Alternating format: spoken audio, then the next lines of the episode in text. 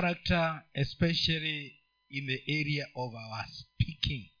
Tabia hasa hasa katika maeneo ya kunena kwetu. And also acting. Na pia kutenda. Sometimes we find ourselves speaking so many things wakati mwingine tunajipata wenyewe tukizungumza vitu vingi sana. without realizing that there are repercussions to everything that we say pasipo kutambua ya kwamba kuna vitu ambavyo vinafuata kuhusiana na kile tunachosema. When we know that there are repercussions then we will be cautious of what we say. Unapojua kwamba kuna matokeo ya kile unachosema utakuwa basi mwangalifu sana wa kile unachosema. The message we just heard from deborah says the sower when jesus was explaining he said the sower sows the word uh, ujumbe ambao tumesikia kutoka kwa dada debora ni kwamba uh, ni kwamba mpanzi alipanda neno. So when this word is planted it is a speech something that is spoken. Kwa hiyo wakati hili neno limepandwa ni kitu ambacho kimenenwa. And it has got repercussions. Na liko na matokeo yake. So as we plant words kwa hiyo kadri vile tunavyopanda maneno we need to know that there are repercussions. tunatakiwa tujue kwamba kunayo matokeo yake. So the message is about uh, about the word about the words we speak. Kwa hiyo inahusu yale maneno tunayozungumza. Knowing what to say kujua kile tunachosema and also where, when to say it. na ya kwamba ni wakati gani wa kusema kitu hiko and i can, add, I can also add and how to say it. Na pia naweza kuongezea na jinsi ya kukisema. Let's go to the readings because there are several there are so many. I'll pick some. Twende katika masomo ya leo maana ni mengi sana. Tunaanzia pale katika injili ya luka mtakatifu mlango wa kumi na saba mstari wa kumi na moja hadi wa kumi na sita. For, for those of you who are here on friday don't expect that i'm going to cover everything because we have so much to cover. Wale walioko hapa siku ya jumaa usitarajii kwamba nitaenda kufikia kila kitu maana tuko na mengi sana ya kufikia. Injili ya luka mtakatifu kumi na saba mstari wa kumi na moja hadi wa kumi na tisa. Tusomewe pale. Ee yesu bwana mkubwa uturehemu. Alipowaona aliwaambia enendeni mkajionyeshe kwa makuhani. Ikawa walipokuwa wakienda walitakasika na mmoja wao alipoona kwamba amepona alirudi huku akimtukuza mungu kwa sauti kuu akaanguka kifudifudi miguuni pake akamshukuru naye alikuwa msamaria. Yesu akajibu akanena hawakutakaswa wote kumi? Wale kenda wa wapi? Je hawakuonekana waliorudi kumpa mungu utukufu ila mgeni huyu? Akamwambia inuka enenda zako imani yako imekuokoa. Now we can we, we, we see the, the picture here that there were ten, ten lepers who were staying away from the people. They were, they were in seclusion. Taswira tunayoona hapa ni kwamba kulikuwa na watu kumi wenye ukoma ambao walikaa kando na watu kwa sababu ya sheria za kiyahudi nine of them were jews and one was a samaritan. Katika wale tisa walikuwa ni wayahudi na mmoja alikuwa msamaria. Because of leprosy kwa sababu ya ukoma there was no division between the jews the jews and the samaritan. kulikuwa hakuna kutenganishwa katikati ya wayahudi na wasamaria. They were relating because they all had one thing in common walikuwa wanakaa pamoja maana wote walikuwa na kitu cha kufanana. There was no way of saying you you stay away you are a samaritan. You cannot join us the jews. Hakuna njia vile ambavyo angesema ya kwamba wewe kaa mbali nasi maana wewe ni msamaria na si ni wayahudi. Because leprosy had made all of them outcasts. Maana ukoma uliwafanya wote waweze kufukuzwa mbali na watu. And they got used to seeking any comfort that they could get. Na wakawa wamezoea kutafuta uh, kufarijika katika njia yoyote ile wangepata. And when they saw jesus na wakati walipomwona yesu they knew they could not come near him. walijua kwa hakika hawange- hawangeweza kumfikia but they knew he was a different person altogether. Lakini hata hivyo walijua yeye alikuwa mtu tofauti kabisa. So they raised their voices and cried to him and said master have mercy upon us. Kwa hiyo wakainua sauti zao na wakamlilia wakamwita bwana mkubwa tuonee huruma. In their state of sickness katika ile hali yao ya ugonjwa they were united. walikuwa wameunganika. And they were also united in faith na pia walikuwa wameunganika katika imani. That they could call upon jesus and he would heal them. Ya kwamba wangemwita yesu na angewasikia. And they did not even expect him to come closer to them and touch them. Nao hawakutarajia ya kwamba atakuja karibu nao na awaguse. And they were not disappointed because at the same distance he gave them instructions to go and show them themselves to their priests. Na, na wao moyo maana hata katika ule umbali wao waliweza kumsikia akiwapatia maagizo ya kwamba waende wakajionyesha kwa makuhani. And so they proceeded to go and and show themselves. Kwa hiyo wakaelekea kwenda kujionyesha kwa makuhani. Now anytime somebody was recovering from leprosy na katika nyakati hizo wakati wote mtu alipoanza kupona kutokana na ukoma that process used to take about two weeks.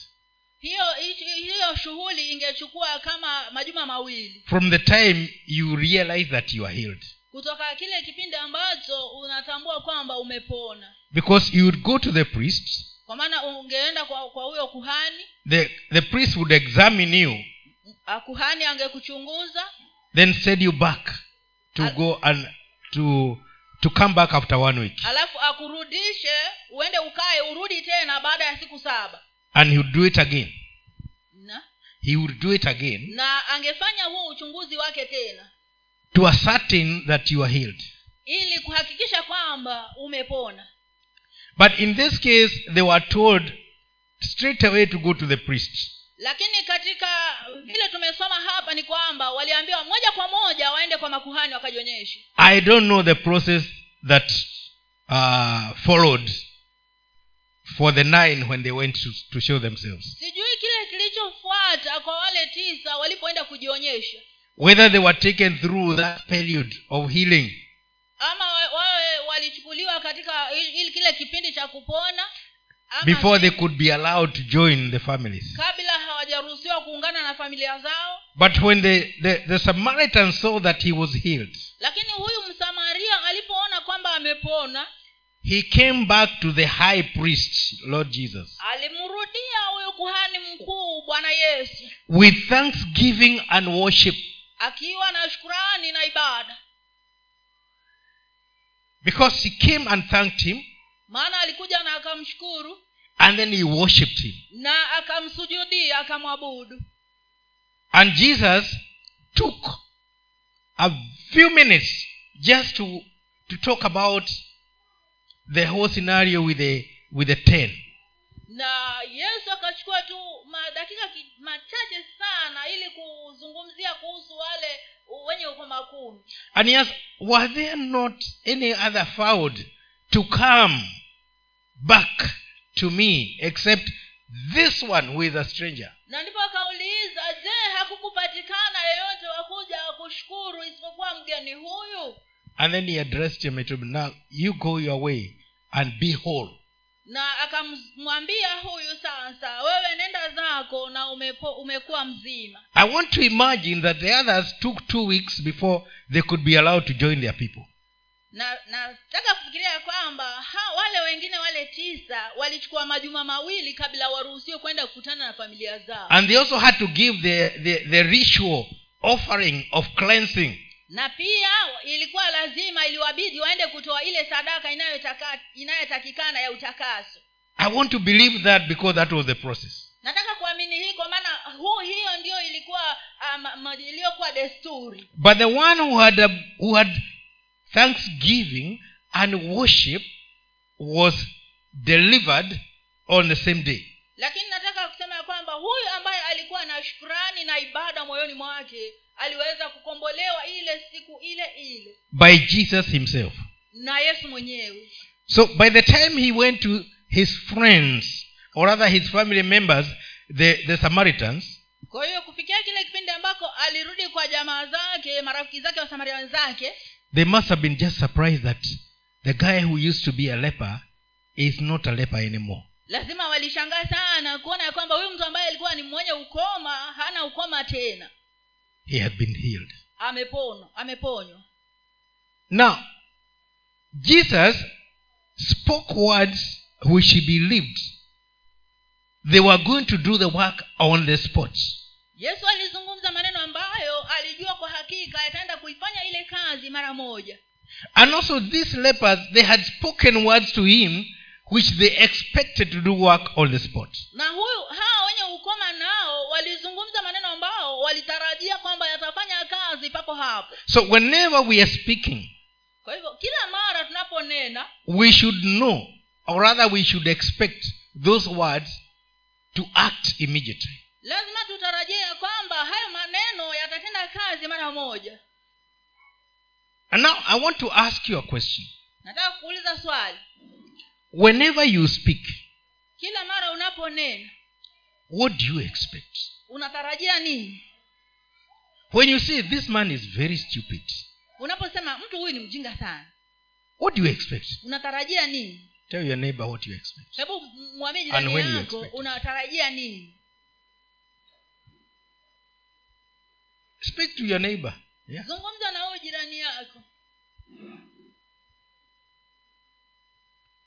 When you when you tell somebody you will not prosper from now on, what do you expect? yani unapoambia mtu hautafanikiwa kamwe kuanzia leo unatarajia nini You know, it is important to think about the words that proceed from your mouth. ni muhimu sana kuyafikiria kwa makini maneno yanayotoka kinywani mwako These men, they knew what they were expecting from the words that proceeded from their mouth. hawa wanaume walijua kile walikuwa wanatarajia kutokana na maneno yaliyotoka vinywani mwao Jesus also knew what he expected from the words that were proceeding from his mouth. yesu naye alijua kile alichokuwa anatarajia kutokana na maneno yaliyotoka kinywani mwake But what about us? Lakini na sisi je When you tell somebody, I'll be with you, I'll, I'll stand with you. Wakati unapoambia mtu tuko pamoja nitasimama nawe unatarajia nini Are you there? Will you be there? je kweli utakuwa pamoja naye utasimama naye kweli And if you're not there, na kama hutakuwepo were you really serious in the words that you spoke? je kweli yale maneno ulikuwa unasema ulikuwa unamaanisha Let me say, we have to think critically anytime.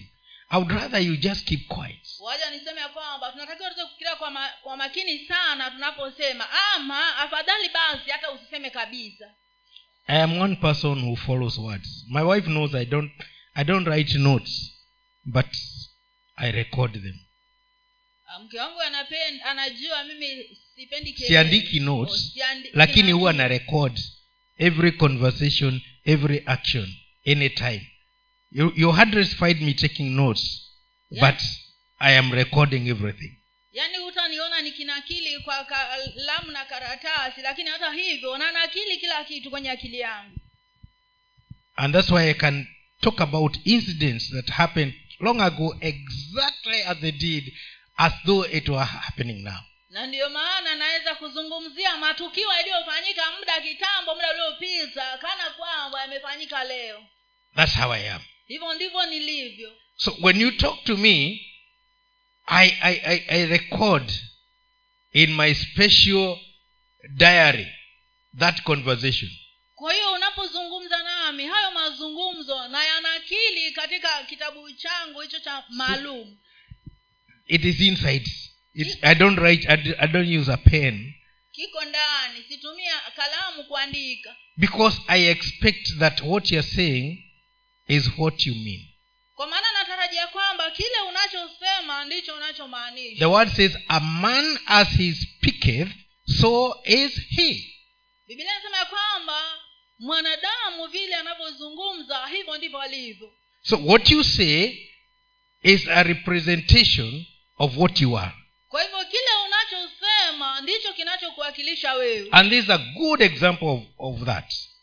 na huu ndio mfano mzuri wa kitu hiki. Let's go to the next scripture. There are so many scriptures I may not be able mengi. tuende kwa ifuatayo matayo mtakatifu mlango wa kumi na saba mstari wa kwanza hadi wa kumi na tatu. Tusomewe pale. Matayo mtakatifu kumi na saba moja hadi kumi na tatu na baada ya siku sita yesu akawatwaa petro na yakobo na yohana nduguye akawaleta juu ya mlima mrefu faragani. Akageuka su, akageuka sura yake mbele yao uso wake ukang'aa kama jua mavazi yake yakawa meupe kama nuru. Na tazama wakato, wakatokewa na musa na eliya wakizungumza naye petro akajibu akamwambia yesu bwana ni vizuri sisi kuwapo hapa ukitaka ntafanya hapa vibanda vitatu kimoja chako wewe na kimoja cha musa na kimoja cha eliya. Alipokuwa katika kusema tazama wingu jeupe likawa, uh, likawatia uvuli na tazama sauti ikatoka katika lile wingu ikasema huyu ni mwanangu mpendwa wangu ninayependezwa naye msikieni yeye. Na wale wanafunzi waliposikia walianguka kifulifuli wakaogopa sana. Yesu akaja akawagusa akasema inukeni wala msiogope. Wakainua macho yao wasione mtu ila yesu peke yake. Na, wa, na walipokuwa wakishuka mlimani yesu akawaagiza akisema msimwambie mtu yoyote habari ya maono hayo hata mwana wa damu atakapofufuka katika wafu. Wanafunzi wake wakamuuliza wakisema basi basi kwa nini waandishi hunena ya kwamba imempasa eliya kuja kwanza? Naye akajibu akawaambia kweli eliya yuaja kwanza naye atatengeneza yote ila nawaambia ya kwamba eliya amekwisha kuja wasim, wasimtambue lakini wakamtenda yote waliyotaka vivyo hivyo mwana wa adamu naye yuaenda kuteswa kwao. Ndipo wale wanafunzi walipofahamu ya kuwa amesema nao habari ya yohana mbatizaji. Now, this is another incident whereby somebody was speaking without thinking. You know, Peter was representing us here. hili nalo ni tukio lingine ambapo kuna mtu ambaye alikuwa anazungumza bila kufikiri huyu petro alikuwa anatuwakilisha sisi hapa The way we rush to speak.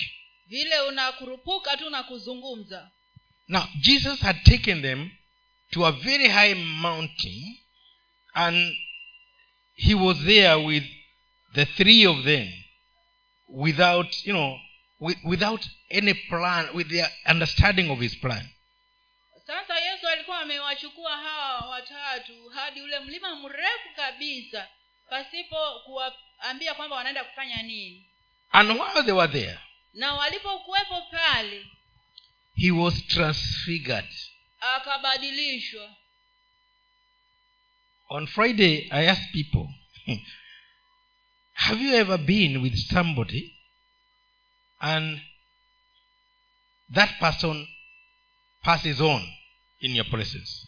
nili siku ile ya ijumaa niliuliza wale waliokuwa hapa je ushawahi kuwa na mtu alafu huyu mtu afariki ukiwa naye What goes on inside you? huwa ni nini kinaendelea ndani yako One minute, that person is alive. Dakika moja huyu mtu yuko hai The next minute, the person is dead, and you know that that one is dead. dakika inayofuata huyu mtu amekufa na unajua kabisa amekufa What do you see in the realm of the spirit and in the physical? unaona vitu gani katika mazingira ya kiroho na mazingira halisia Automatically, there is a transfiguration. mara moja kuna huko kubadilishwa Left that, that arm, it was just flop down. Ukiinua mkono wake hivi unaanguka tu. There is no smile on the face. Hakuna hakuna tabasamu yoyote usoni mwake. There is not even a frown if he did not die frowning. Hata hakuna kukunja uso kama hakufa akiwa amekasirika. It's just a plain person. Yaani amekuwa tu ni mtu yuko flat. Anybody who has ever seen that? Kuna mtu ameshaona kitu kama hiko? Are you there? You have ever seen a transfiguration uko hapo ushaona kubadilishwa kwa namna hii? Now jesus was transfigured in their presence. Sasa yesu alibadilishwa uweponi mwao. He didn't die but he was given the glory of god. Hakufa lakini alipewa utukufu wa mungu. They saw him as he is yaani walimuona vile alivyo. not as the man they knew. Si kama yule mtu aliyejua they got to know him when he was 30 years old. Walipata kumjua alipokuwa miaka thelathini. And now transfigured and he changes to somebody else. Na sasa amebadilishwa na amebadilika kuwa mtu tofauti. They see another another person not you don't know whether is a person is a ghost or is a shadow you cannot tell. Yaani wanaona kitu ambacho hawaelewi huyu ni mzimu ni kivuli ama ni kitu gani? Yaani hawaelewi kabisa. I want to imagine they saw him as the ancient of days nataka ufikirie kwamba nikana kwamba walimuona miaka mingi yaani yani mzee wa siku. You know he was jesus is the ancient of days. Yaani yeye ujue yesu ni mzee wa siku nyingi. He was not he was not just 30 years. Yeye hakuwa na umri ule wa miaka thelathini. He is the ancient of days. Yeye alikuwa mtu wa miaka mingi.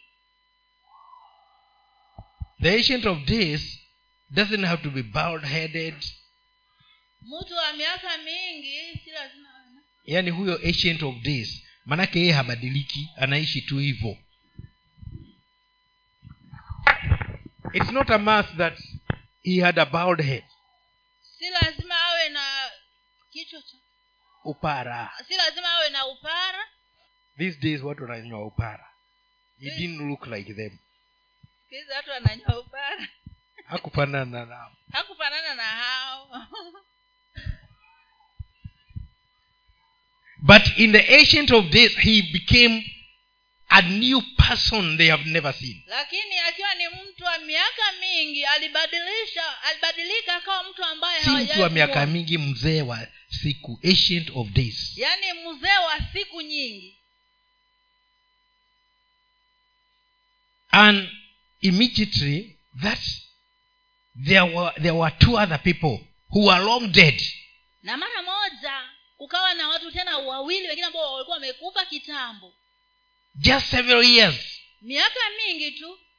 John was not among them. Yohana hakuwa moja wao. Elijah and moses who had been long dead. Watu hawa walikuwa ni musa na eliya ambao walikuwa wamekufa muda kitambo. They were there with him. Walikuwepo pale pamoja naye. And peter being one who cannot control his tongue. Na petro akuwa akiwa mmoja ambaye hangeweza kuudhibiti ulimi wake. He says lord jesus it is good that we are here. Uh, if you if you like it we can build three tabernacles one for you one for for moses and one for elijah. Akasema mara moja bwana yesu tunapokuwa hapa kama ni vizuri tuko hapa. uniruhusu kwamba tujenge you know it's like it is good you you brought us here the three of us if you allow us we can build three tabernacles. Yaani nikimaanisha kwamba alikuwa anamaanisha kwamba ni vizuri kwamba umekuja pamoja nasi hapa kwamba kama utaturuhusu tutajenga vibanda vitatu. Jesus had not brought them to build tabernacles. Yesu hakuwa amewaleta waje kujenga vibanda pale. He had brought them to experience that vision bali aliwaleta pale ili waweze kuona yale maono. Sometimes we don't understand why we are where we are. Wakati mwingine hatufahamu ni kwa nini tuko mahali tulipo. And sometimes we react differently from Na- what god wants. na wakati mwingine tunajitokeza tofauti kabisa na vile mungu anataka. Ask your neighbor why are you here? Muulize jirani yako ni kwa nini uko hapa i know you came from home and you came here but why are you here? Najua ulitoka nyumbani kwako na ukaja hapa lakini uko hapa kwa sababu gani? Just ask and get an answer. Uliza na upate jibu. Do you see how many of us are not even aware why they are here? Unaona vile wengi wetu hata hawajui ni kwa sababu gani wako hapa. Now peter did not know why they were there sasa huyu petro hakujua ni kwa sababu gani walipelekwa kule mlimani. So he had his own agenda away from god's agenda. Kwa hivyo akaona. He had his own agenda away from god's agenda. Kwa hiyo alikuwa na mipango yake tofauti na mipango ya mungu. An agenda that could not work did not work will never work. Ma, mipa, mpango ambao haungefanya kazi haukufanya kazi na hutafanya kazi kamwe because he did not why he was there. Because it is not why they were there. Maana hiyo si makusudi ya kwamba walikuwepo mahali pale. Sometimes we we speak things which really misplace us wakati mwingine tunanena vitu ambavyo vinatuweka mahali makosa kabisa. And they, ex- they expose us wrongly. Na vinatufanya tutokelezee visivyo. Jesus did not even answer him. Yesu hata hakumjibu chochote. He went on with the agenda that was there. Aliendelea na shughuli yake ile ambayo ilikuwepo. And when god the father came as the holy spirit comes with the agenda of the day. Na wakati mungu baba alipokuja na, na, na roho mtakatifu anakuja akiwa na ajenda ya siku hiyo he covered them and they found themselves in a cloud. aliwafinika na wakajipata katika hilo wingu. Without being told they did what they were supposed to do. Pasipo kuambiwa walifanya kile walichotakiwa kufanya. Just like the samaritan they went down to worship. yule msamaria walienda chini kifudifudi. They did not even open their eyes until they were tapped by jesus. Hata hawakufungua macho kabisa hadi wakati ambapo waliguswa ni yesu. It was too much for them to see what was going on. Yaani ilikuwa ni zaidi sana kwa wao kile kilichokuwa kinaendelea. So he touched them and said rise up don't be afraid. Kwa hiyo akawagusa na akawambia inukeni msiogope. You know what peter was acting that way. He wanted to build tabernacles because he was scared. Unajua huyu petro alikuwa anajitokeza vile alikuwa anataka kujenga vibanda kwa sababu alikuwa anaogopa. Not because he, he had a plan. Si kwa sababu yeti alikuwa na mpango. Maybe he had carried a knife and, as usual and he could have gone to cut some labda alikuwa amebeba kisu kama ilivyokuwa kawaida yake na angeenda kukata kitu pale. So that he could cut some trees and come and build tabernacles. Kwa hiyo labda basi kutumia kisu hiko angekata miti na aje ajenge hivyo vibanda. Jesus has already taken him to a very high high mountain. Yesu tayari alikuwa amemchukua hadi mlima mrefu sana. He could have gone down to the forest to cut trees to come and build tabernacles. Angeshuka chini kule msituni ili akate miti aje ajenge vibanda. Sometimes that's what we do. Wakati mwingine hivyo ndivyo tunavyofanya.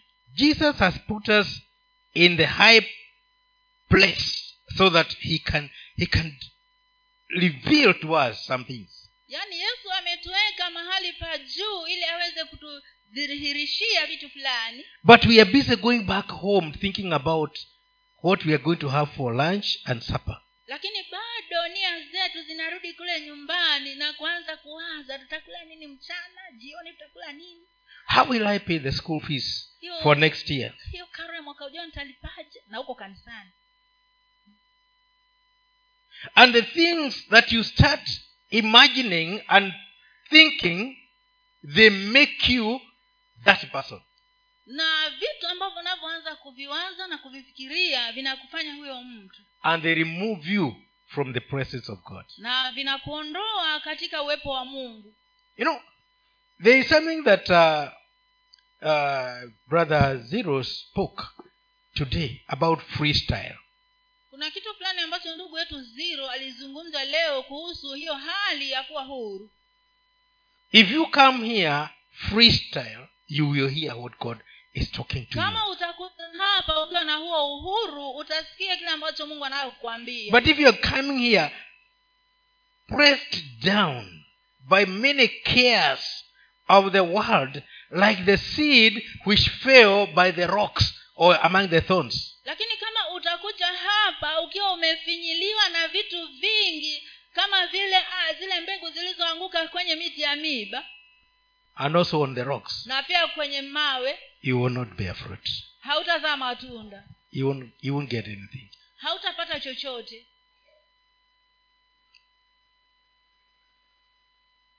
When they were going down from the hill wanashuka kutoka mlima.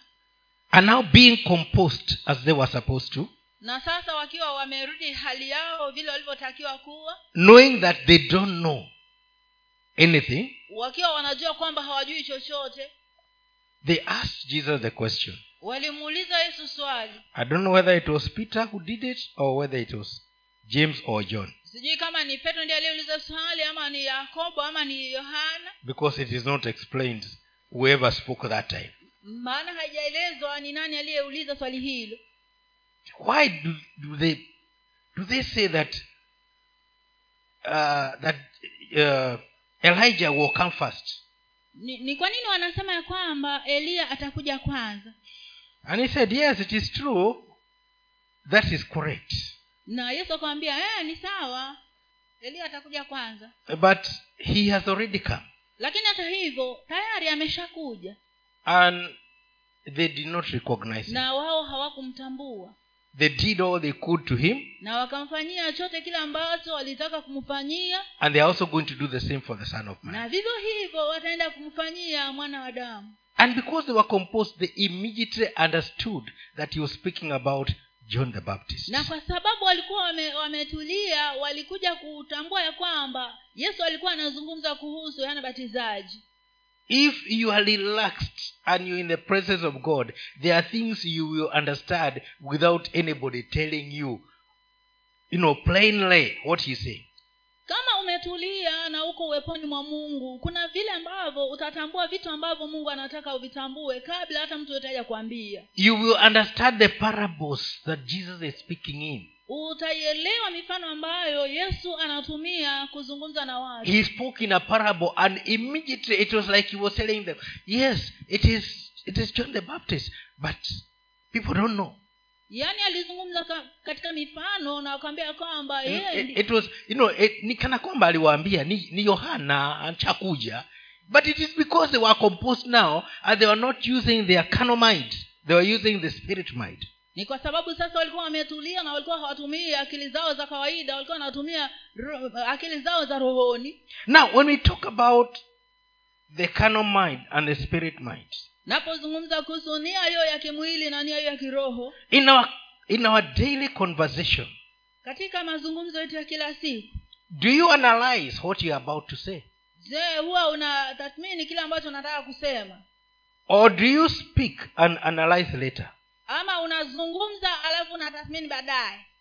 Because if you are going to speak and analyze later you'll find that you spoke off key unajua kama unazungumza ndio utathmini baadaye utajipata ya kwamba ulizungumza vitu visivyo. But if you analyze first lakini ikiwa utayatathmini kwanza. Brother zero said uh, let, let, let me pause. What, which words did you use? Sijui when you were pausing you used, you you used a certain term. I can't remember what it was. Eh? yeah nivute pumzi do you do you pull, the air? Je hutulia unavuta hiyo pumzi ama unaendelea tu kuporomoka before you go to the next point. Kabla hujaendea ile lama inayofuata. Do you pause to think about it? je unatulia kuiwaza kwanza? That's why the bible says especially what we are going to read in psalms it finished with the word selah pause and think about ndio it maana biblia inasema inasema neno hilo ya kwamba utulie na usikie usikirie kuhusu jambo hilo. Because if you pause and think about it you will be able to bring the out the right thing. Maana unapotulia na kuliwazia vizuri utaweza kuleta kitu cha sawa. Psalms 39 from verse 1 to 5 it is the the top the the, the heading at the heading at the heading haya zaburi ya thelathini na tisa mstari wa kwanza hadi wa tano somewe pale zaburi ya thelathini na tisa moja hadi tano And unfortunately, we are reading in Swahili. If you read in, in English, you finish that sentence and then you come to the word Selah. kwa bahati mbaya tunasoma na biblia ya kiswahili ambayo haina hilo neno la kutulia ufikirie nilisema nita, nitazitunza njia zangu nisije nikakosa nikakosa kwa ulimi wangu. Nitajitia lijamu kinywani maadamu mtu mbaya awapo mbele yangu. Nilikuwa sisemi nilinyamaa kimya. Sina faraja maumivu yangu yakazidi. Moyo wangu ukawa moto ndani yangu na katika kuwaza kwangu moto ukawaka nilisema kwa ulimi wangu bwana unijulishe mwisho wangu na idadi ya siku zangu ni ngapi? Nijue jinsi maisha yangu yalivyo mafupi. Tazama umefanya siku zangu kuwa mashubiri maisha yangu ni kama si kitu mbele zako. Kila mwanadamu ingawa amestawi ni ubatili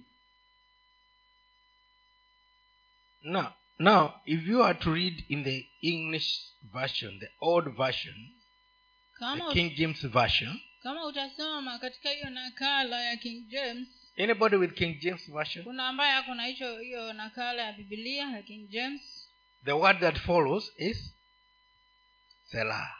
Pause and think about it. yaani neno linalofuata ni hilo neno selaha yaani ya kwamba utulie na ufikirie Now, David knew that whenever he speaks without pausing to think, daudi alijua kwamba kila mara anapozungumza pasipo kutulia na kufikiri he messes. anakosea Job in in chapter 42 from verse 1, I think also up to 5, we are not going to read. He said, I had heard about you, but now I have seen you. Allow me now to speak. Forgive me for what I've been speaking. ayubu naye katika mlango ule wa arobaini na tano kuanzia mstari wa kwanza hadi wa tano hatutasoma. I don't know whether it is up to five. I'm I'm I'm reading something I read several. akasema ya kwamba nilisikia kukuhusu wewe lakini leo nimekuona. Nisamehe. Because he had been he had spoken. He said i have spoken. You know i've spoken rashly maana alisema ya kwamba nimezungumza pasipo kufikiria. Let me tell you the word we should release there is no way you can bring it back. Kwa hiyo nikwambia kwamba neno unapoliwachilia hakuna vile unaweza kulirudisha. Even god says when i release my words it will not come back to me until it has accomplished what i sent it to do. Hata mungu mwenyewe alisema ya kwamba ninapoliwachilia neno langu halitanirudia bure bali litatimiza kile ambacho nimelituma kufanya. Likewise when we release a word it has some work to do. Vivyo hivyo tunapoachilia neno lina kazi ya kufanya. Woe unto the person who releases the wrong word ole kwa yule mtu anayewachilia neno lisilo sawa. Because it will come back with those results. Maana litamrudia na hayo matokeo. But the wise who thinks who pauses and thinks about it will get the results that are desired. Lakini mwenye hekima ambaye hutulia na kufikiri hupata matokeo yaliyo ya sawa. Even when you're conversing with your friend hata wakati unapozungumza na rafiki yako. Sometimes friends have told us that they will be there for us. Wakati mwingine marafiki wametuambia ya kwamba watasimama pamoja nasi. But when we need them most Lak, lakini wakati tunapowahitaji zaidi they are not there. hawapo. Not all friends are 2 am friends. Si marafiki wote ambao ni marafiki wa saa nane ya usiku 2 a.m. friends, you you know you wake them from their sleep, and the first question they ask you, "Where are you?" yaani huyu rafiki wa, wa saa nane ya usiku unapoamsha unapowapigia simu saa hiyo ya saa nane watakuuliza uko wapi And what can I do for you? na unataka nikufanyie nini Those are 2 a.m. friends. hao ndio marafiki wa saa nane ya usiku How many have them Ni nani wako na marafiki kama hao that you can call in the middle of the night and they are willing to go an extra mile? ambao unaweza kuwaita usiku wa manane na wako tayari kwenda hatua mbele zaidi They are rare. hao hawapatikani kwa rahisi And how many are 2 a.m. friends to somebody? na ni wangapi hapa ambao basi ni marafiki wa saa nane ya usiku kwa mtu fulani That's how we are. ndivyo tulivyo Hi, You can see. Unaweza Pastor ku- Motata, do you well? It's state we are in. We don't have 2 a.m. friends. And we are not 2 a.m. friends. But we are friends.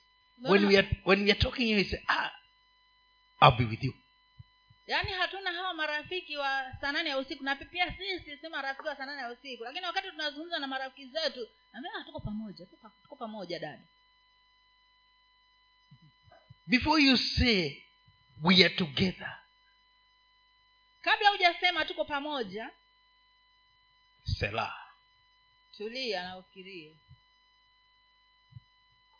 Because you'll be blamed for what you said and you are not. kwa sababu utalaumiwa kwa kile ulichosema na hukufanya tusomewe somewe katika kitabu cha ruth mlango wa kwanza mstari wa kwanza hadi wa kumi na nane. Ruth moja Yes, sita hadi kumi na Yeah. samahani. Ruth moja mstari wa sita hadi wa kumi na nane. Tusomewe pale.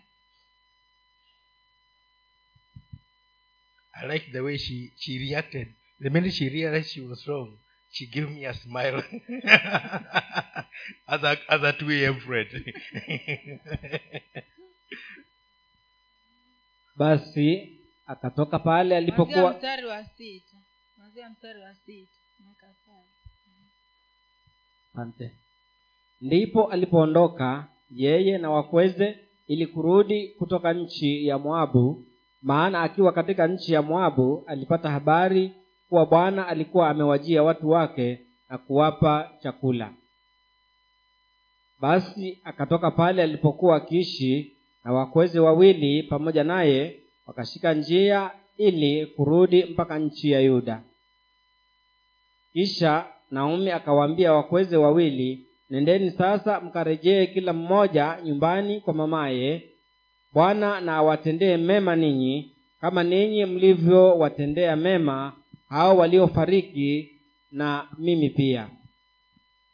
Bwana na awajalie kuona raha kila mmoja nyumbani kwa mumewe kisha akawabusu nao wakapaza sauti zao wakalia. Waka wakamwambia la sivyo. Lakini tutarudi pamoja nawe kwa watu wako. Naye naomi akasema enyi wanangu rudini kwa nini mfuatane nami? Je mimi ninao watoto wa kiume tena tumboni mwangu hata wawe waume zenu? Enyi wanangu mrejee nendeni zenu kwa kuwa mimi ni mzee siwezi kupata mume tena kama ningesema natumaini kama ningepata mume hata usiku huu na kuzaa watoto wa kiume. Je mngesubiri hata watakapokuwa watu wazima mngejizuia msiwe na waume? La sivyo wanangu. Maana ni vigumu kwangu kuliko kwenu kwa sababu mkono wa bwana umetoka juu yangu. Nao wakapaza sauti zao wakalia tena na orpa akambusu mkwewe lakini ruthu akaambatana naye. Naye akasema tazama dada yako amerudi kwa watu wake na kwa mungu wake basi urudi nawe ukamfuate dada yako. Naye ruthu akasema usinisihi nikuache nirudi nirudi nisifuatane nawe maana wewe uendako nitakwenda na wewe ukaapo nitakaa. Watu wako watakuwa watu wangu na mungu wako atakuwa mungu wangu. Pale utakapofia ndipo nitakufa nami na papo hapo nitazikwa bwana anitende vivyo hivyo na kuzidi ila kufa tu kuta kutatutenga wewe nami basi alipomwona kuwa amekata shauri kufuatana naye aliacha kumshawishi Amen. Now, this is the story we know, and maybe on 17th we may hear those words. Hii ni hadithi ambayo tunaijua. Na labda ile siku ya kumi na saba tutasikia hayo maneno. And also in Nairobi, they, they may be heard in another wedding I'm supposed to attend. na pia kule nairobi katika harusi fulani ambayo nilikuwa natakiwa kuhudhuria yatasikizwa hayo maneno. Naomi knew that after the death of her husband and the death of her two sons, naomi alijua baada ya kifo cha mumewe na vifo vya wanawe wawili she was doomed to live a lonely life. kwamba alikuwa amewachwa aishi peke yake maisha ya upweke And there was no reason for her to keep Ruth and or Orpha. na kwake yeye kulikuwa hakuna sababu yoyote ya kukaa na wale mabinti wawili orpa na ruth After all, why put them in her condition when they had a chance to get married, which she did not have? mbona aweke katika hali ile yake wakati ambapo wao bado walikuwa ni, ni mabinti wadogo wangepata nafasi ya kuolewa tena So, in her critical thinking, she set them free. kwa hiyo katika kule kufikiria kwake kwa undani aliwawacha huru waende And he spoke to them na akawazungumzia after careful thought. baada ya kufikiria kwa undani And she explained everything to them. na akawaeleza kila kitu And when they heard her, they cried because they had been married to live with her. na walipomsikia mama akiwaambia kwamba warudi walilia sana kwa sababu walikuwa wameolewa ili waishi na huu mama Both of them. wote wawili They really cried. walilia sana As she kissed them goodbye, they cried. Na akawapiga busu la kwa heri ili waende zao Then he explained further. Now, why why do you cling to me? I, there is no hope in this old tree. na akazidi kuwalilia mbona mnaning'ang'ania mbona mwang'ang'ania mti huu mkavu mzee There is no hope of you ever getting married if you cling to me. hakuna tumaini lolote la kuolewa tena ikiwa mtaendelea kuning'ang'ania mimi So orpa came to her senses. kwa hivyo huyu orpa akarudia hisia zake She kissed her mother-in-law and went away. kambusu mama mkwe wake na akaenda zake So whatever they had spoken earlier, it was nullified. kwa hivyo chochote walichokuwa wamezungumza awali kilikuwa sasa kimefutiliwa mbali And Naomi turned to Ruth. na naomi akamgeukia ruth Said, Now look here, my daughter. na akamwambia hebu angalia binti yangu Your sister has gone back to her people and her gods. dada yako amerudi kwa watu wake na, mi, na, na miungu yake Why are you still clinging on to me? mbona bado umeendelea kuning'ang'ania I said, I beg your pardon. Don't try to convince me to leave you. na ruth akamwambia samahani mama hebu usizidi kunishawishi kwamba nikuache wewe Where you go, that's where I'm going. Pale utakapoenda ndipo nitakapoenda Your people will be my people. watu wako watakuwa watu wangu Your God will, will be my God. na mungu wako atakuwa mungu wangu Where you die, that's where I will die. mahali utakapokufa ndipo nitakapofia And there I will be buried. na hapo ndipo nitakapozikwa Only death will separate us. yaani kifo peke yake ndicho ambacho kitatutenganisha She was thinking critically about the words she was speaking. alikuwa anafikiria kwa undani sana kuhusu maneno alikuwa nanena binti huyu. And God honored those words. na mungu akaheshimu maneno hayo. She moved on with her mother in law. na akaendelea na mama mkwe wake. She served her. Akamtumikia. Until the mother in law said, Now let me look for somebody for you. Hadi mama mkwe wake akamwambia hata ni- nikutafutie mutu and she pointed her to the man. Na akamuunganisha na yule muvi and she got married in the family. Na akaolewa katika ile ile jamii. By a kinsman redeemer, redeemer. akaolewa na yule ambaye alikuwa anafaa wapili wa, wa pili wa, wa, wa pili in rank akamuoa so she was she now became permanently in the family. Kwa hivyo sasa akawa wakudumu katika ile familia. Without the mother in law giving birth to the husband. Pasipo hata huyu mama mkwe wake kuzaa mu, kumzalia mume. And she became a great great great grandmother of jesus. Na akaja kuwa nyanya nyanya nyanya nyanya wa nyanya yake na yesu. Because she was you know she was composed in her thinking. Kwa sababu alikuwa ametulia katika kuwaza kwake. And the things she spoke they were realistic. Na vitu alivyozungumza vilikuwa vinakuja kutokea. Just like the samaritan was able to relate with a jew jesus and have a good life kama tu vile yule msamaria aliweza basi kuhusiana na huyu myahudi ambaye ni yesu na kuwa na maisha mazuri. So ruth a moabite also related well with naomi and she became en, eh, you know grafted in the same in the same family. Kwa hiyo hata huyu ruthu naye ambaye alikuwa ni mmoabu aliishi vyema na huyu mama mkwe wake naumi na akaja kukubalika katika ile familia. And she found a space in the family and in the root of david. Na akapata nafasi katika ule msururu wa kizazi cha daudi. On which now jesus is counted. Mahali ambapo yesu amehesabiwa hapo. You see if you, if you, if you, you are careful about thinking about what you what, what you speak. Unajua kama uko mwangalifu ukiwaza vyema kile unachonena you will be able to reap the fruits. Una, utaweza kuvuna matunda. You will not get lost. Hautapotea. And for every idle word that you speak na kwa neno lolote unalonena ambalo halina maana liko nje ya mpango. As true as it is you get the fruit. Kadri lilivyo kweli utapata matunda yake. For every idle word you speak you, you speak you get a fruit. Kwa neno lolote ambalo unanena lililo nje ya mpango utapata matunda yake. We are going to read just a, we can't read everything just read those two two scriptures which are at the bottom.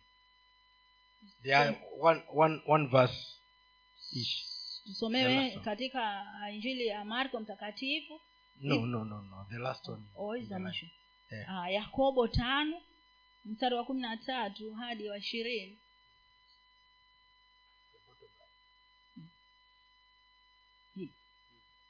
Eh, zingine hatutasoma ni nyingi. Muda huturuhusu. Nitaje taja taja taja. kuna hizi mtaandika mwende mkajisomea Un- Kuna- kuwapa zote. Hmm. ah, sasa hata watavielewaje? Nataka tusome. Hii na hii. Okay. haya basi I'm concluding with a lot of things in brackets nataka kutamatisha kukiwa na vitu vingi ambavyo viko katika mabano. Katika tunasomewa katika samueli wa pili mlango wa kwanza mstari wa kumi na nne. Usomewe pale. Samueli wa pili mlango wa kwanza mstari wa kumi na nne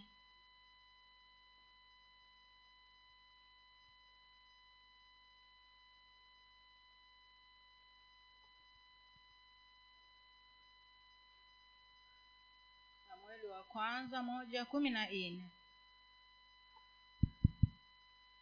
Daudi akamwambia jinsi gani hukuogopa kuunyosha mkono wako umwangamize masihi wa bwana?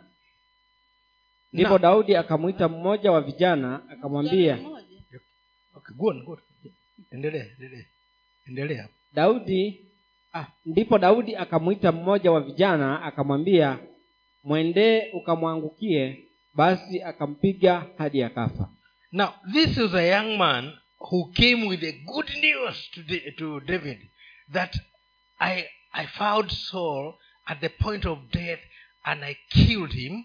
So I took the throne, the, the, the, the, the I took, I took the, the crown and brought it to you. huyu ni kijana ambaye aliona mwenyewe analeta habari njema kwa, kwa daudi akamwambia kwamba nilimwona sauli na nika ame ako karibu kufa nami nikammalizia na nikachukua taji yake ndiyo hii hapa Yeah, he told me to kill him so that he, he does not die in the hearts of the enemies. yaani yeye aliniambia nimuue ili asije akauawa kwa upanga wa wafilisti He did not think of the repercussions of those words to David. yeye hakufikiria kuhusu matokeo ya hayo maneno kwa daudi And David just looked at him. na daudi akamtazama He thought he would be rewarded positively. yeye alidhania kwamba atazawadiwa kwa sababu ya tukio hilo And because of those words that he spoke, na kwa sababu ya yale maneno aliyonena he was judged. alihukumiwa And he was asked, How is it you are not afraid to stretch your hand and kill the anointed of the Lord? na akaambiwa ni kwa sababu gani hukuogopa kunyosha mkono wako na kumuua mpaka mafuta wa bwana And immediately David called one of the young men and said, Strike him until he dies. na mara moja daudi akaambia mmoja wale maaskari wake hebu mpige hadi afe And let me ask you, how, how often do you speak negatively about men of God and women of God? I'm not talking about pastors and bishops and the like, your fellow brother or sister. hebu nikuulize ni mara ngapi huzungumza vibaya kuhusu mpaka mafuta wa bwana si lazima awe ni mchungaji ama ni bishop lakini labda dada mwenzako ama ndugu mwenzako How many are guiltless? ni wangapi ambao wanafanya kitu hiki Ah, ah, ni wangapi ambao hawana hawana hatia kwa jambo hilo how many of us are guiltless ni wanane ni wangapi ambao hawana hatia kwa kufanya kitu hiko? Sometimes we talk ill of our neighbor. Wakati mwingine huwa tunazungumza vibaya kuhusu majirani zetu. And do you think it will go well with you? Na unafikiria kitu hiko kitakuwa vizuri kwako? When god hears it wakati mungu anaposikia kitu hiko will he not take action against you? Je hatachukua hatua kinyume na?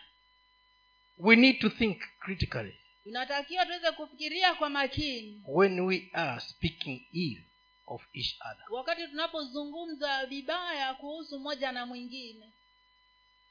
Because god will not count you guiltless Ma- if you speak without thinking. Maana mungu hata kuhesabia kuwa una hatia wakati unapozungumza pasipo kufikiria kwa makini. It doesn't matter how wrong the other person is and how right you think you are.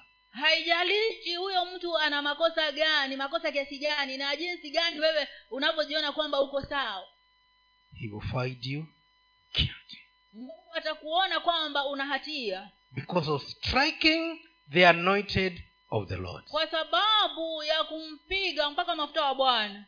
As long as that person is a born again believer kadi tu vile huyo mtu ni mtu ambaye ameokoka amezaliwa mara ya pili. And the anointing of god is upon that person one way or the other. Na ya kwamba upako wa bwana uko juu ya mtu huyo kwa njia moja ama nyingine.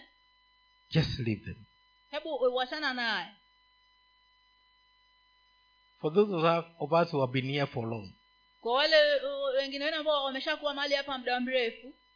do you remember when our choir members left the church je mnakumbuka wakati kwaya uh, uh, wanakwaya wetu walipoacha kanisa?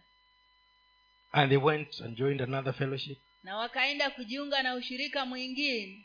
Do you remember the words i used to- speak? Mnakumbuka maneno niliyotumia kusema? Who can remember what i used to say? Nani anakumbuka vile ndivyokuwa i used to tell the people don't talk ill of my children they are still born again and they're in a church. Nilikuwa naambia watu msizungumze vibaya kuhusu wanangu maana bado wameokoka na wako ndani ya kanisa. Yeah because if i allowed people to give me all kind of information they were going to contaminate me also. Maana kama ningeruhusu watu waniletee habari hizo mbaya mbaya basi zingeninajisi pia mimi. And i thank god they stayed in the lord.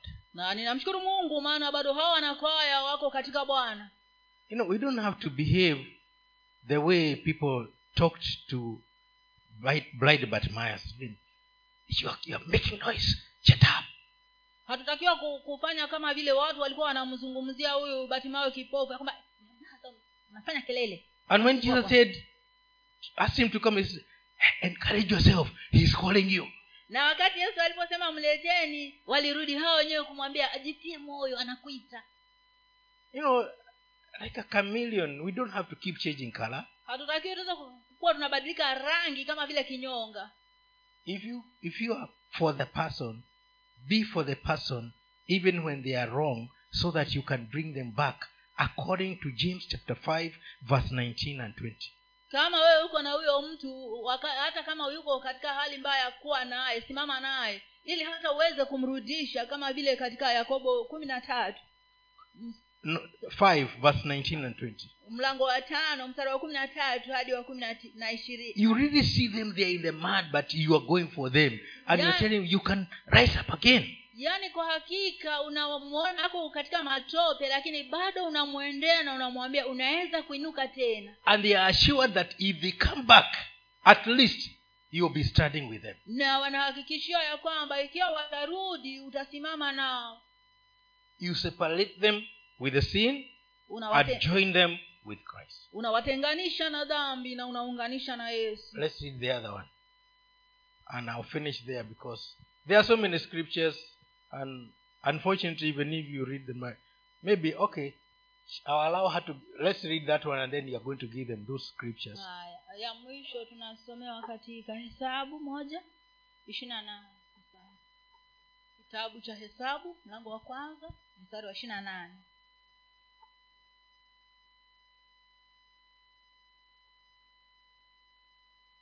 Hiyo unasoma.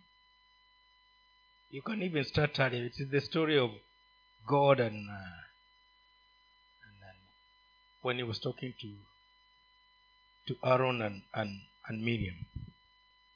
Hii ni ile hadithi ambayo mungu Choose- alikuwa anazungumza na haruni na choose where you are going to start so that some people can understand. I know reading the bible is not our common thing.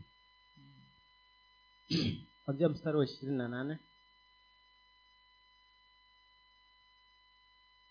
Katika wana wa isakari are we there yes. Katika wana wa isakari vizazi vyao kwa kufuata jamaa zao na nyumba. We in the wrong message. Numbers 1 28 yes. But i know i'm talking about i'm talking about when hmm? mm-hmm. but you're talking about when uh 12, 12 yeah 12 8 I, I, I, when I was writing, I, I, vibaya ni It is 12, 8 mlango wa kumi na tatu ni kumi na mbili mstari wa nane. Mlango wa kumi na mbili mstari wa nane. Kwake mtanena mdomo kwa mdomo. Hebu start earlier kidogo. About moses. When you know they had talked about moses. Is he the only one who hears? That he married an african woman ni kile kipindi ambapo kina miriamu walikuwa wanamshutumu musa tuanze hapo mstari wa tano. Ama nianze mstari wa kwanza. Anza tu. Kisha mwisho tumalize kisha miriamu na haruni wakamteta musa kwa sababu ya mwanamke mkushi aliyekuwa amemwoa maana alikuwa amemwoa mwanamke mkushi. Wakasema je ni kweli bwana amenena na musa tu hakunena na sisi pia. Bwana akasikia maneno yao. Basi huyo mtu huyo musa alikuwa mpole sana zaidi ya wanadamu wote waliokuwa juu waliokuwa juu ya uso wa nchi. Bwana akanena ghafula na musa na haruni na miriamu na kuwaambia tokeni nje ninyi watatu mwende hemani mwa, mwa kukutania basi hao watatu wakatoka nje. Bwana bwana akashuka katika nguzo ya wingu akasimama pale mlangoni pa hema akawaita haruni na miriamu nao wakatoka nje wote wawili. Kisha akawaambia sikilizeni basi maneno yangu. Akiwapo nabii kati yenu mimi bwana nitajifunua kwake katika maono nitasema naye katika ndoto sivyo ilivyo kwa mtumishi wangu msa yeye ni mwaminifu katika nyumba yangu yote. Kwake nitanena mdomo kwa mdomo maana waziwazi maana waziwazi wala si kwa mafumbo na umbo la bwana yeye ataliona. Mbona basi nyinyi hamkuogopa kumteta mtumishi wangu huyo msa endelea kidogo manake kuna zawadi huko nyuma hasira za bwana zikawaka juu yao kisha akaenda zake. Kisha hilo wingu likaondoka kutoka pale juu ya hema. Na tazama miriamu akawa mwenye ukoma mwe, ukoma mweupe kama theluji. Haruni akamwangalia miriamu na na kumwona akiwa mwenye ukoma. Kisha haruni akamwambia musa ee bwana wangu nakusihi sana usituwekee dhambi juu yetu kwa kuwa tumefanya ya upumbavu na kufanya dhambi. Nakusihi asiwe kama mmoja aliyekufa ambaye nyama ya mwili wake nusu imelika hapo atakapo atokapo tumbo la mama yake. Musa akamlilia bwana akasema mponye ee mungu nakusihi bwana akamwambia musa je kama baba yake angalimtemea mate usoni tu hangaliona aibu muda wa siku saba? Na afungwe nje ya kambi muda wa siku saba kisha baada ya hayo ataletwa ndani tena. Okay that's enough. Now this uh moses elder brother and sister elder sister hawa ni ni ndugu yake mkubwa musa na dada yake mkubwa. They they were not happy that she had married an african. Wao hawakufurahia ya kwamba musa alioa mwafrika. And so they said is it true? You know eh, how can it be that he heard from god and married an african? Yaani wakawa wanauliza inawezekanaje awe alisikia kutoka kwa mungu na akaoa mwafrika obviously they were not talking in the presence of moses. Kwa inaonyesha wazi kwamba walikuwa hawazungumzi musa akiwepo. But there was a third person listening. Lakini kulikuwa na mtu watatu ambaye alikuwa anawasikiza. God himself. Mungu mwenyewe. And he came he, he, he, he invited them to the meeting place in the, in the tabernacle na akawakaribisha katika pale mahali pa kukutania katika lile hema la mkutano. He made a journey just for them. Alifanya safari tu kwa hao. And he said how dare you talk ill of moses? Na akauliza ni kwa sababu gani mnaweza kuzungumza vibaya kumuhusu musa? Moses is my servant the meekest person in the whole world musa ni mtumishi wangu ambaye ndiye mnyenyekevu zaidi katika ulimwengu wote. How come you are not afraid to talk about him? Inawezekanaje hamkuogopa ku- kuzungumza vibaya kumhusu yeye? And when god departed na wakati mungu alipoondoka moses sister was leprous dadake na musa akawa tayari anaukoma her elder brother looked at her. Kakake mkubwa akamtazama. And she was like one half dead. Na alikuwa anaonekana kama moja ambaye ni nusu mfu white as snow. Yaani akiwa na ukoma mweupe kama theluji. And he looked he said moses not moses my lord the younger brother now became a lord. Sasa huyu kaka mkubwa sasa huyu kaka mdogo sasa akawa ni bwana wa huyu kaka mkubwa. My lord bwana wangu we are sorry. samahani. Forgive us. Tusamehe. Why should my sister my younger sister be like one who was a stillborn? Mbona dadangu mdogo awe kana kwamba alizaliwa akiwa mfu? Because the you know he, he she had nothing that was admirable anymore. Maana alikuwa hana chochote cha kutamanika tena. But why all this? Kwa nini haya yote? Because of speaking without thinking. Kwa sababu ya kunena pasipo kufikiria. Not knowing what god thinks about that choke pasipo kujua kile ambacho mungu anawaza kuhusiana na mazungumzo what does god think about what we talk about mungu anafikiria nini kuhusu kile ambacho tunazungumza kuhusu watu wengine? Do we think that god is as amused as we are when we are speaking against others? Je tunafikiria kwamba mungu anafurahikia wakati tunapozungumza vibaya kuhusu wengine? And even when moses pitied her and asked god to heal to heal her na hata kama musa alimhurumia na akamuuliza mungu aweze kumponya knowing that god would heal her akijua kabisa kwamba mungu anaweza kumponya on his intercession. akiwa amefanya uombezi wake. Because it is him they had backbitten maana ni yeye ndiye aliyekuwa wamemsengenya. And he had forgiven them. Na yeye alikuwa amewasamehe. But god said no way. Not that easy. Na mungu akasema hapana hapana hapana. Si rahisi hivyo if her father had spit on her face kama baba yake angekuwa amemtemea mate would she not have been ashamed for one week? je hangeaibishwa kwa juma moja? Let us stay out of the camp for one week. Akae nje kwa muda wa juma moja. What they did in secret was exposed because she could not stay with the people for one week because of leprosy. Kile walichofanya farahani kilidhihirishwa maana hangekaa pamoja na watu kwa hizo siku saba. Thank god we are living in the days of grace. Mshukuru mungu maana tunaishi wakati wa neema. Tell your neighbor we are living in the days of grace. Mwambie jirani yako tunaishi siku za neema. That's why we don't become leprous ndio maana hatushikwi maliza hiyo. That's why we don't become leprous ndio maana hatushikwi na ukoma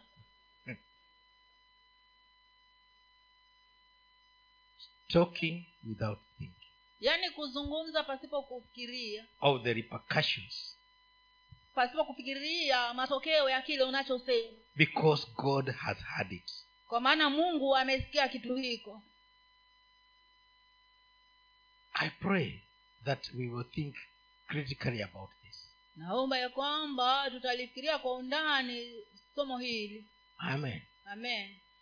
You can give them the other scriptures and then my wife was